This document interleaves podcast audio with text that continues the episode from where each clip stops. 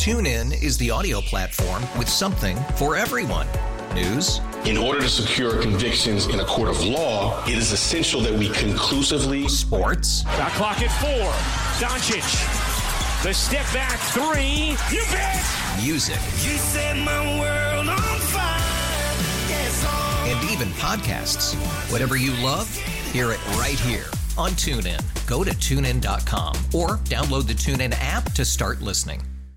A new rainforest exhibit featuring live animals opens this weekend at the Academy of Natural Sciences of Drexel University. KYW's John McDevitt has details. Under the Canopy transports visitors to a rainforest. Interactive exhibits and live animals teach guests about biodiversity. Public science educator Delvis Naidzialik was on hand talking about the two-toed sloth on display. Maple is brownish in color, but in the wild, a sloth could appear to be green because they move so slowly in vegetation could grow on them. Vegetation basically grows around them. Moss and algae just grow over their. fur. In fact, there are two species of moss that only exist on sloth fur. If sloths went extinct, at least two species of moss and algae would go extinct with them.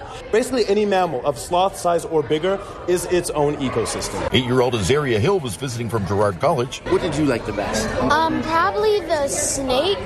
Um, I wasn't scared to touch it because, like, it's just not scary. Other animals guests can learn about include red footed tortoises, Brazilian black tarantulas, and crested geckos. The exhibit runs through September 2nd at the Academy of Natural Sciences. John McDevitt, KYW News Radio 1039 FM. TuneIn is the audio platform with something for everyone. News. In order to secure convictions in a court of law, it is essential that we conclusively. Sports. Got clock at four. Doncic. The step back three. You bet.